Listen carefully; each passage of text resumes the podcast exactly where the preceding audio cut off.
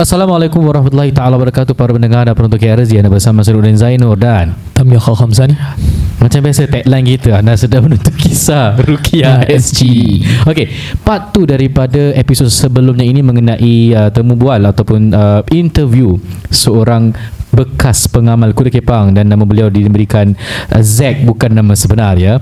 Jadi pada pertemuan lepas kita bincang mengenai bagaimana beliau melalui proses untuk mendapatkan khodam, which is dengan mandi bunga, dan beliau pun ada tambah sedikit lah sebenarnya lepas dah menghadap kiblat lah, dah mandi bunga, kena keluar dan makan mas- masakan yeah. pula makan kena sesaji. makan sesaji-sesaji yang telah dihidangkan kan, antaranya yeah. tujuh bunga, bunga kaca, kaca. Kemenyan kena makan kena. Ya Allah, pain level eh? Kena makan kemenyan lah. Nah, dan pada episod lepas juga dibincangkan bahawasanya motif uh, Kuda Kepang ini adalah menunjukkan kekuatan yang luar biasa melalui kesurupan. So sekarang uh, pada episod yang sekarang ni kita nak bincang mengenai bila dah dapat khodam tu, what's next? Bagaimana mulanya acara Kuda Kepang? Ustaz, tahu anything you add? Uh, saya ada satu soalan, nanti bila you boleh explain that thing. Hmm. Kemudian bila di dirasuk ataupun dalam keadaan keserupan apa yang you terangkan tadi Zack, apakah rasanya? What's hmm. the feeling like? Apakah rasa dirasuk? Hmm. Kenapa soalan? Kita tanya soalan tu? Kenapa? Because apa yang diterangkan dalam kitab Ruqyah dan yeah. apa Zack lalui, sedangkan beliau tak tahu tu Ruqyah apa tau. Hmm. Eh, teli. It tells very, very much. Sama. So this answer will be answered by Zack in the end of the acara. Kita ada lima belas minit ni, so intro je dah dulu. Okay Zack, let's go. Okay. Okay. Uh, kita dah bincang mengenai kau dah dapat kau punya khodam, khodam kau mata besar, uh, gigi bertaring and all that, dan kau tahu kau ada uh, kehadiran barang tu. Now comes the majlis. So ini majlis ni kenapa? Apa nama majlisnya? Apa tujuan dia? Tujuan uh, majlis tu kadang di majlis perkahwinan ada yang menjemput oh. uh, Kuda Kepang untuk buat persembahan. Persembahan. Hmm. Persembahan. Uh, tapi persembahan tu sebenarnya under control. Oh. Uh, ada control. Ini masa belum kena ban lagi ya eh? Masih belum kena ban lagi. Okay. Uh, hmm. Dia under control by Uh, apa penjaga-penjaga penjaga-penjaga semua. Hmm. Ramai ketua gelanggang eh? Tak. Ketua gelanggang Zid. Ah, uh, dia ada ketua gelanggang. Hmm. Yang mana jaga-jaga apa. Dia yang siapa jaga gelanggang tu diorang panggilkan ketua gelanggang. Hmm. Uh, apa nama dia tak ingat lah. Hmm. So persiapan majlis tu sebenarnya macam mana? First datang pada tempat, tempat tu mesti ruang besar because persembahan orang-orang ni semua kan. Oh, uh, sebelum majlis tu start, Uh, kita akan letak sesaji, bakar kemenyan, dan kita akan buat sema. Sema. Okey, okey, okey. Dan lepas buat sema tempat tu, uh, kita akan kunci empat penjuru. Kunci hmm. empat penjuru. Supaya tak ada benda-benda luar yang Dile- boleh masuk. Pakai apa? Diletakkan apa? Uh, mana? Yang kunci kunci, ha, kunci gelanggang. Kunci gelanggang tu uh, di setiap penjuru kita akan baca Fatihah. Ui. Siapa yang yang jaga gelanggang tu ataupun diperintah oleh ketua hmm. untuk jaga gelanggang, untuk kunci gelanggang, dia saya buat seman. Uh, masa yang apa yang aku ingat, dia ada buah baca apa? Al-Fatihah di tengah-tengah gelanggang. Hmm. Lepas tu aku go by anti-clockwise. Uh, dia penjuru pertama Al-Fatihah, lepas tu sebat sebanyak satu ke tiga kali, dan hmm. pergi ke gelanggang kedua, eh gelanggang kedua pula, pergi ke penjuru kedua, hmm. buat yang sama, ketiga, keempat, lepas tu dah. Tu kira tempat tu dah di dipagar lah. Pagar. Tapi pakai Fatihah eh. Al-Fatihah. Untuk tujuan yang salah. Para pendengar dan penonton K R S G eh. Sebahagian daripada white sorcery ataupun sihir putih adalah menggunakan Al-Quran untuk tujuan yang salah. So perlu ada ilmu eh. Jangan kita ingat oh dia pakai Fatihah dia mesti okey. No. Okey. Uh, Masya-Allah Zack orang yang dah dah faham eh. Dia pun pernah ikut saya Ruqyah juga, pernah ada gangguan juga ni. So that was later on. Okay, so tempat dah dipagar suka. What's next? Okay, lepas tempat dah dipagar, uh, kita akan baru boleh dapat mulakan majlis kita seperti tarian, main gamelan. Gamelan eh, mesti gamelan eh? Gamelan. Boleh R and B ya? Bunyi tu ada significance lah. Eh. Kalau bunyi, you dengar bunyi tu you boleh start, betul? Okay, kalau um, percussion, percussion nak dia punya barang-barang gamilan dia tu. Hmm. Kita akan asapkan dulu. Oh, ah, lain lah, lain daripada biasa lah. Oh. Kita akan asap sebab yang ada orang kata ah, barang-barang gamilan ni seperti saron, gendang, ah, sama puli, bonang. Hmm. Diorang dah pernah isi. Hmm. Okay. Ah, so sebelum mula diorang akan asap dulu, diorang akan mungkin, tapi saya tak pernah buat lah.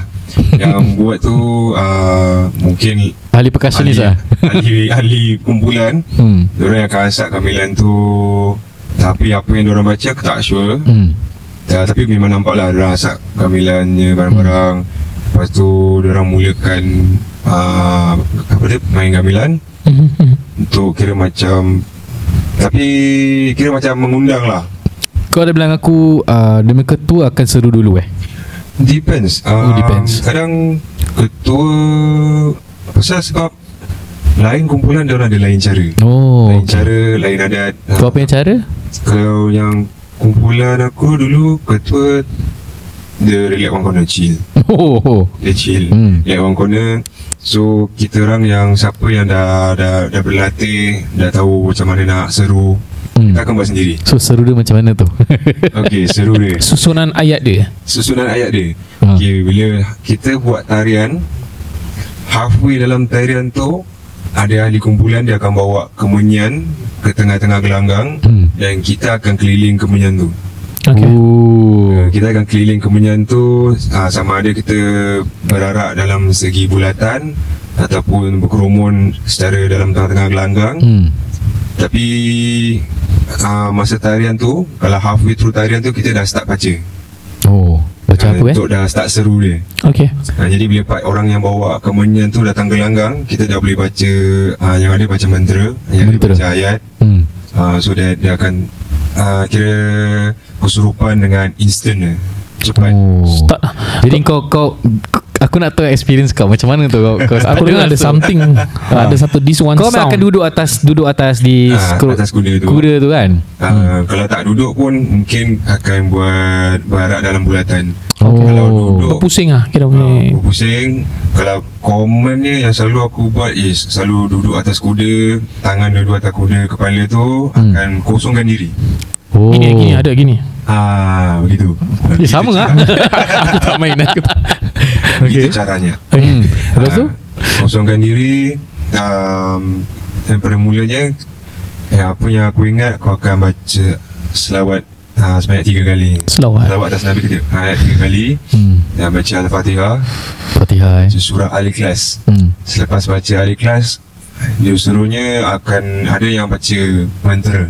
hmm. Mantra dicampur. Okey, uh, separate lah maksudnya. Kira habis surah Ikhlas baru mantra. Baru mantra. Habis Ikhlas terus mantra. Okey. Okey, itu salah eh. Kira dah, kira dah guna Quran untuk benda baik, untuk tujuan, masukkan pula dengan mantra terus.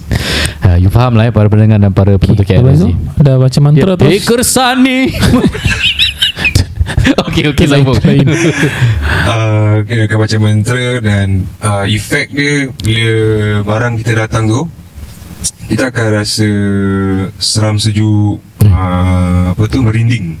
Eh, macam tanda rasukan sih. okay. uh, hmm. Akan rasa merinding. uh, Bila barang kita dah datang tu, kita akan rasa aura dia.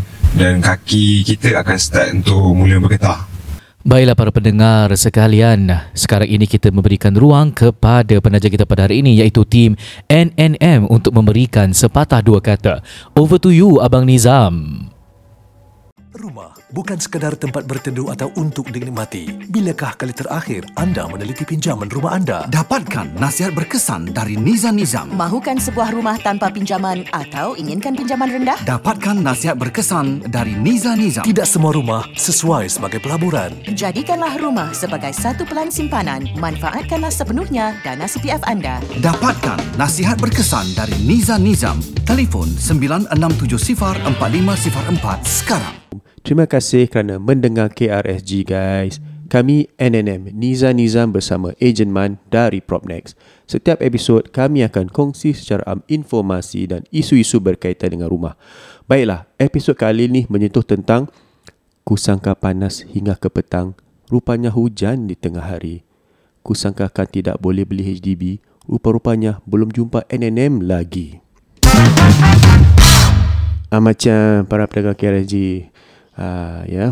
Kita tukar sikit lah eh. Berpantun pula kita kali ni N N M. uh, Baiklah, uh, okey, apakah topik ataupun uh, perbincangan kita pada kali ini? Ini tentang, of course, ada relation to housing. And at the moment, apakah situasi sebenarnya setelah cooling measures, Setelah, setelah apa tu uh, banyak yang telah diutarakan di akhbar tentang uh, especially yang first time buyer Tidak, yeah, tidak dapat yeah. beli rumah dengan uh, ataupun harus memperlambatkan plan, plan mereka. mereka untuk membeli. Yeah, actually this uh, some of the scenario are being tabled out in the recent uh, newspaper, di mana kebanyakan pembeli, uh, you know, the young couples eh, have delayed their housing plans kerana mereka rasa uh, cooling measure ni is not an ideal situation for them, kerana Betul. mereka telah pun berlihat-lihat eh, bercari-cari rumah daripada Januari ke April ke sekarang November, dan mereka rasa amat berat lah pasal H L E mereka telah pun expired kerana tengah lama-lama sangat. Mm-hmm. Eh, then the new H L E will affect their loan quantum. Yes. From eighty percent eh sorry from eighty-five percent loan quantum to jadi, eighty percent. Jadi pinjaman terjejas walaupun grant kemungkinan besar uh, tidak ada apa tu tidak ada pertukaran, tetapi umur meningkat. Ya, umur uh. meningkat one thing, but also their down payment eh harus now become twenty percent yeah. instead of less than fifteen percent. Dan I di sini selalu kita nampak pembeli-pembeli ni yang ada terjejas, mereka kata ni sebenarnya mereka ni ada pilihan lah, tapi mereka memilih rumah-rumah resale di tempat-tempat yang really hot lah eh. prime area prime area that means dia macam kat Queenstown ke, you know, kat Dawson ke, those kind of areas di mana ada uh, penjual di sana masih uh, you know meletakkan asking price, uh, asking price very course, high. Ada yang mereka juga yang ingin membeli di kawasan non-mature, tetapi expectation mereka terlalu tinggi.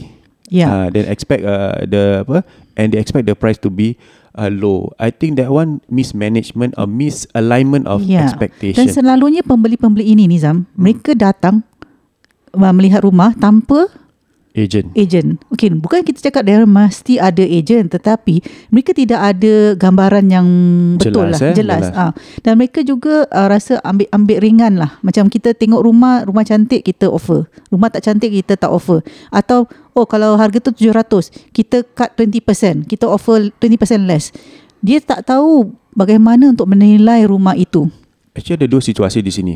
Uh, yang... Uh, kebanyakan akan outbidded ataupun tidak akan dapat membeli rumah tu kerana mungkin uh, offer mereka terlalu rendah, uh, dan uh, mereka tidak dapat uh, kerana uh, mungkin pembeli lain yang ada agent ataupun yang lebih savvy uh, dapat menaksirkan yang harga rumah tu sedemikian, dan ada dia punya resources daripada C P F dan cash untuk yeah. membeli rumah tersebut. Tapi kita at pun ada time, jumpa sorry, uh, at the same time mm-hmm. ada yang over ambitious, meaning oh I can pay the premium, I can pay the highest, tetapi lupa tentang perkiraan. Ya, lepas tu ha. bila valuation keluar dan taksiran adalah below than what they paid for.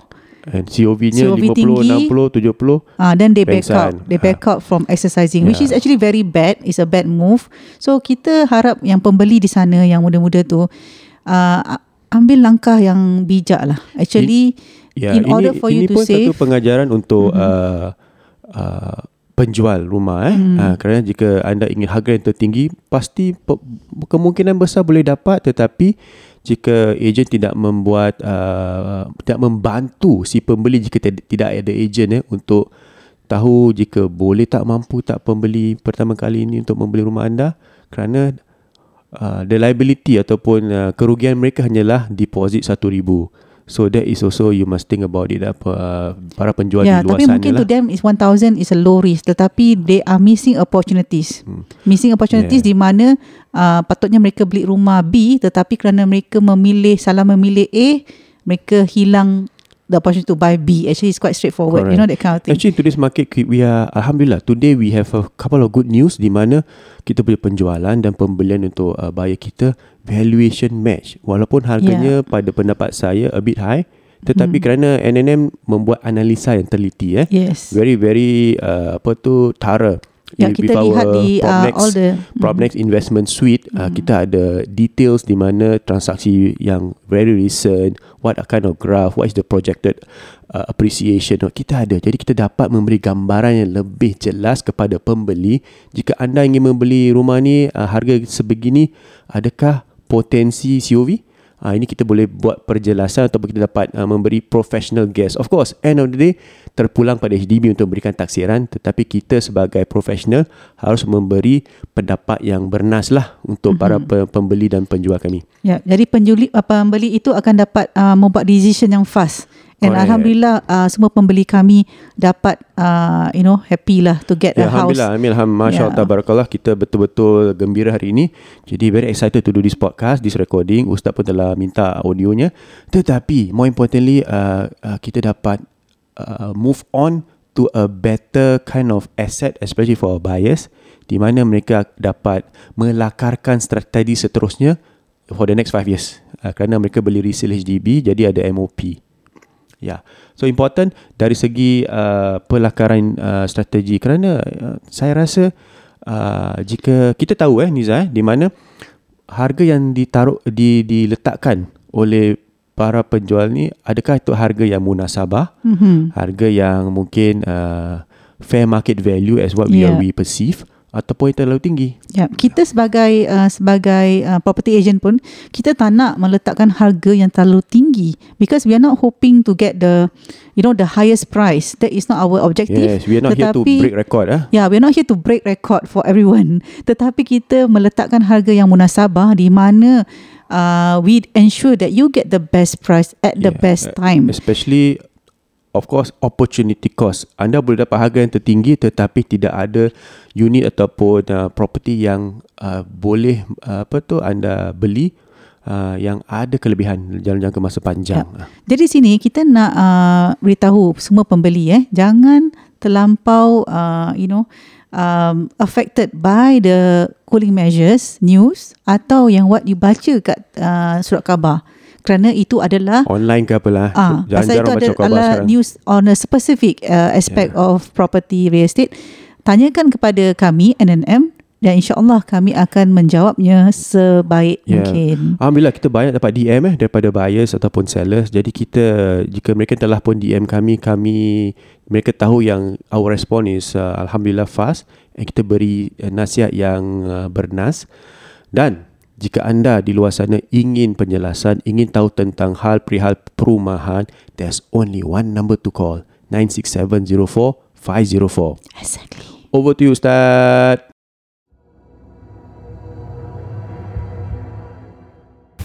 Bergetar. Ha. Macam tek tek tek tek tek gitu. Kaki akan mula menggeletar, badan akan rasa menggeletar. Dia mulanya selalu daripada kaki. Oh, bila okay. kaki menggeletar, dia akan naik ke punggung, naik ke belakang badan. Dan bila kita dah betul-betul dah hmm. dalam situasi kosong, hayal, separuh hayal, hmm. uh, dan yang tukang jaga gelanggang tu, dia akan sebab cabuk dia. Wow. uh, Bunyi cabuk tu yang buat kita macam terperanjat, dan barang tu akan langsung masuk. Oh, uh, terus tak uh, bunyi pak ya. Oh, pak, takut tak, sorry. Oh, tak pak, boleh oh, sama halal. Saya dah teringat penerangan dari kitab Ruqyah eh, yang masuknya pun antara masuk is, uh, ibu jari kaki. Kemudian empat keadaan, salah satunya dalam keadaan takut. Dalam hal ini mungkin terkejut eh. Bunyi cambuk, hmm. cambuk ke cabuk ah? Cabuk, cabuk eh. Cabuk. Cabuk. Ah, bunyi cambuk apa sih? Bunyi cabuk, terkejut, pum, dia orang nak take over your yeah. consciousness ah. Yeah, so this is betul-betul sama macam mana kita melaksanakan ruqyah sih. Kita hmm. akan suruh tenang, dengar ayat ruqyah, jangan take control, boom nanti jadi. Okay, continue. Bila benda dah masuk, oh, apa benda yang kena kena buat untuk okay, bila, melalui majlis tersebut? Bila benda tu dah masuk, kita yang ada akan uh, separuh sedar, yang ada akan terus tak sedar. Uh. Yang ada akan lari dalam gelanggang seperti macam kuda lepas kandang lah kira. Oh. Yang panjat pokok, cabut pokok aku dengar bang. Yang panjat pokok kebanyakan, bukan kebanyakan lah, yang panjat pokok selalunya yang membawa watak barang uh, monyet-monyet. Oh. So uh. kalau kita punya bukan monyet, most probably kita tak akan panjat pokok lah. Tak, so far selama pengalaman tu tak pernah nampak lah seperti barang panjat pokok tak pernah. Okay, okay. Ni, no, ni knowledge lah, ni knowledge uh, kita tahu lah. Oh, okay. Kalau, so, ajak, oh, tanya boleh, kalau uh, rasa dia apa? Contoh, okay. okay, kau dah benda barang kau tu dah masuk, apa feeling dia? Okay, feeling dia uh, akan rasa, badan kita akan rasa ringan. Ringan, okay. Kita akan rasa ringan, akan rasa syok, akan oh. rasa seperti macam Hayal dah hayal Hayal hmm. Dia hayal, dia menghayalkan, dia rasa syok. Dengar gamilan, kita akan sentiasa macam rasa happy. Ini nah, macam high lah. Macam high hmm. High, okay, oh, okay. Feeling high. Euphoria, euphoria gitu. Ya, yeah. Okay, so dah dah sok. So uh, majlis tu actually kena buat apa? Like you say, tunjuk kekuatan. So dah ada benda nak kena bikin lah. Is it makan kaca? Kalau kena sebat? Is it more to seni ataupun more of keserupan? Kalau yang kesurupannya saya, kalau kesurupannya saya dalam sen, eh, seni dalam majlis tu, yang ada pihak-pihak dia akan tunjuk kekuatan seperti makan kaca, pijak kaca, uh, sebat, makan dan, baru aku dah cakap baru, makan baru. Hmm. Uh, yang ada masing-masing lah, yang ada grup mereka akan tunjuk kekuatan, yang grup mereka budak-budak orang lagi kuat. Ya, yang ni oh ni tak kuat, kita buat lagi ekstrim, kasih lagi makan bara. Tapi bila makan tu tak ada apa-apa, as in okey lah bila dah um, keserupan tu. Yang makan bara kayu tu dia kunyah. Eh. Memang nampak dia kunyah macam best, tapi lepas dia dah sedar diri, saya kepo lah, aku kepo cuy tengok. eh memang eh mulut dia ada pecah-pecah. Eh. Ada juga efek lah. Uh. Kau makan kaca? Dulu, dulu memang dulu kan, kan. Sebab tu aktif tu memang uh, makan kaca. Hii. Macam Ka- keropok eh? Kaca tu boleh gigit, memang macam keropok. Punya kerak-kerak kot ha. Tapi rasa dia tak ada apa lah, tasteless lah. Tasteless. Kaca ha. tu pergi mana? Itu ha. persoalan ni. Itu tak tahu. Ay, dah Allah alam eh. Masuk perut eh, dia keluar balik. Okay. Okay, so when kau dah makan kaca, selain daripada makan kaca apa lagi eh? Bunga. Kena kena bunga, makan bunga dalam uh, majlis tu. Uh, kalau dalam sesaji kita orang selalu ada tujuh macam bunga, ada pisang, ada ipelah kadang permintaan yang siapa yang dalam tanah menurun tu, dia orang pernah macam pesan ah uh, nak makan ni, nanti kau siapkan yang ni. Okey okey, dia lepas dia menurun adalah special request ingredient tu orang nak kan. Oh. Kasih benda tu makan lah istilahnya. Uh. Ni kau pun kena kena cabut juga ah. Kena, kena cabut dia hidup lah kira. Sakit. Um, kalau cabut masa trans tu rasa dia sedap. Ha. Eh. Uh, rasa sedap eh. Tepuk. Hmm. Kita kena tepuk-tepuk. Oh. Kita kena tepuk-tepuk rasa hmm. dia. Rasa dia memang sedap. Kadang depends on permintaan. Rasa semuanya macam tergerak sendiri. Oh. Uh, apa yang barang kita nak buat tu, kita just macam hulu-hulu je. Oh, faham. Okay, so that's part of the majlis. Berapa lama spend majlis tu dan how do you stop that majlis daripada kesurupan? Is it ketua pelanggan uh, akan stop kan? Um, kalau itu kita beri apa time frame. Macam dia bilang okay uh, majlis ni dia orang bagi time frame untuk dua atau tiga jam. Tiga jam eh uh, dua atau tiga jam. Jadi macam bagi-bagi lah, siapa nak nak menurun dulu, siapa nak menurun last. uh, Dan siapa yang main gamilan tu ganti-ganti. Oh, oh, oh. Penat juga. Penat oh. uh, oh, ganti so. Dan uh, satu orang tu mungkin beri peluang dalam tiga puluh minit. Oh, untuk, uh, untuk menunjukkan kekuatan gitu lah. Oh, lepaskan gian. Siapa yang lama sangat kalau tak murun tu uh, diorang pernah cakap diorang rasa gian semacam hmm. gian macam nak perform, nak perform lah. Oh, nak perform macam tunggu time nak perform lama. Kadang-kadang diorang macam gigil sendiri. Alamak. uh, Dia kira pada masing-masing lah, kekuatan hmm. masing-masing. Ya yeah. Okay. Okay. Okay. So sekarang masa pun dah, dah tak cukup ni. Aku rasa kena buat part tiga juga ni. Part tiga would be pengalaman kau, macam mana kau berhenti dan macam mana kau keluarkan barang kau. Oh, okay, yeah, boleh, okay. Boleh, boleh. So para pendengar K R Z, kita telah sampai pun pada penghujung episod part dua eh, Temu Bual bersama Zack, bekas pengamal Kuda Kepang. InsyaAllah nantikan episod yang ketiga bersama kita insyaAllah. Sekian dari saya Zainur, Tamya Khamsani, Wabillahi Taufiq wal Hidayah. Wassalamualaikum warahmatullahi wabarakatuh.